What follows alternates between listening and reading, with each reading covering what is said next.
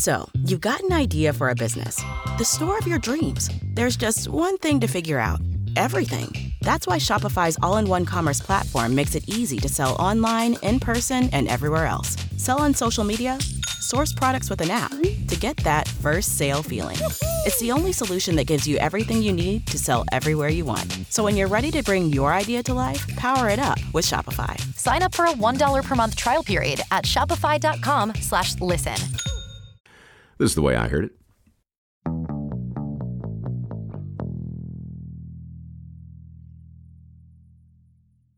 When you look like a movie star and your coworkers call you a golden boy, it might be tempting to head west and try your luck in Hollywood. But when your dad's a successful writer and your grandfather's even more successful, you might feel a certain obligation to find out if you too inherited the literary gene, which is precisely why Peter was sitting in the White House, staring at a blank piece of paper, trying to decide what the President of the United States should say next. Peter wasn't suffering from writer's block.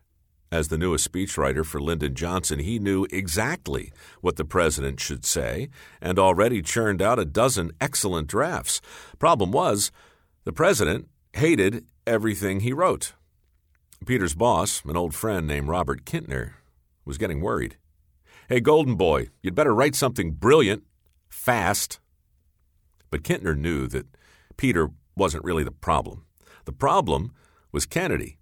JFK's speeches had been so damn good that everything Johnson uttered sounded second rate by comparison. Peter could hear the ice cracking beneath him when Kintner walked into his office and told him his latest policy speech was simply not Kennedy esque enough. LBJ isn't happy, said Kintner. Write up something for that tree lighting ceremony in the Rose Garden instead. Peter loathed these assignments. He called them Rose Garden rubbish because no one paid any attention to them. But a job's a job, so Peter got busy writing presidential prose that nobody would ever remember. After the tree lighting comments, he assembled some thoughtful remarks around Miss Teenage America's annual visit, then a gathering of the American Dental Association, followed by some parting words for a special emissary delivering two musk oxen to the People's Republic of China. On the positive side, writing Rose Garden rubbish came with no pressure and left Peter time to pursue other interests, like sipping scotch, learning to play the guitar, and outlining an idea for a new novel, all of which he pursued from his office in the White House. One day, Kintner interrupted Peter's Rose Garden rubbish with a last minute assignment. That night, a very important state dinner was to be held, and dignitaries from all over the world would be in attendance. The president wanted phonetic spellings of all the guests so as not to butcher their names during his introductory remarks. Peter complied, but neglected to phoneticize the countries as well as the people. Consequently, when Johnson got to the ruler of Nepal, he pronounced Mahendra perfectly, but raised a few eyebrows when he confidently identified him as the King of Nipple. That was the last straw. Peter's career as a speechwriter was finished, but interestingly, not his tenure at the White House. When Kintner told Peter that LBJ wanted him out, Peter refused to leave. If Johnson wants to fire me, he can tell me himself. I'll be here in my office. Well, apparently, President Johnson was distracted by the war on poverty, the war in Vietnam, and the whole civil rights thing. So, while Peter received no more assignments and no more paychecks, he held on to his security clearance and lingered in his office for many months, sipping his scotch, studying his guitar, tinkering with his novel. Eventually, the Secret Service got wise and escorted Peter off the premises, but by then, Peter had a plan for the future. And when those movie star good looks finally paid off, it was Hollywood who came to the Golden Boy and offered him a part in one of the biggest movies of all time.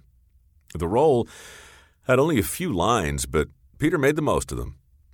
Amity Island has long been known for its clean air, clean water, and beautiful white sand beaches. But in recent days, a cloud has appeared on the horizon of this beautiful resort community, a cloud in the shape of a killer shark. Peter had no problem memorizing those lines, partly because he wrote them, quite possibly when he was squatting at 1600 Pennsylvania Avenue. Jaws put Peter on the map, even as it scared America out of the water. And to thank one of the few people who believed in his writing right from the beginning and gave him an office in which to do it, Peter Benchley named one of the shark's first victims after his old friend Robert Kintner. Remarkably, LBJ was never mentioned. Anyway, that's the way I heard it.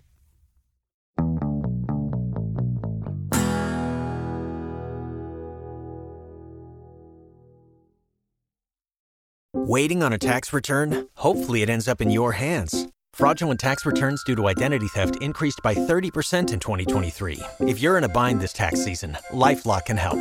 Our US based restoration specialists are experts dedicated to helping solve your identity theft issues. And all Lifelock plans are backed by the Million Dollar Protection Package. So we'll reimburse you up to the limits of your plan if you lose money due to identity theft. Help protect your information this tax season with LifeLock. Save up to 25% your first year at LifeLock.com slash aware.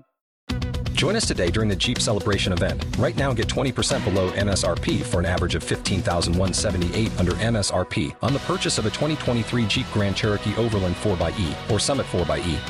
Not compatible with lease offers or with any other consumer incentive offers. 15,178 average based on 20% below average MSRP from all 2023 Grand Cherokee Overland 4xE and Summit 4xE models in dealer stock. Residency restrictions apply. Take retail delivery from dealer stock by 4 1. Jeep is a registered trademark.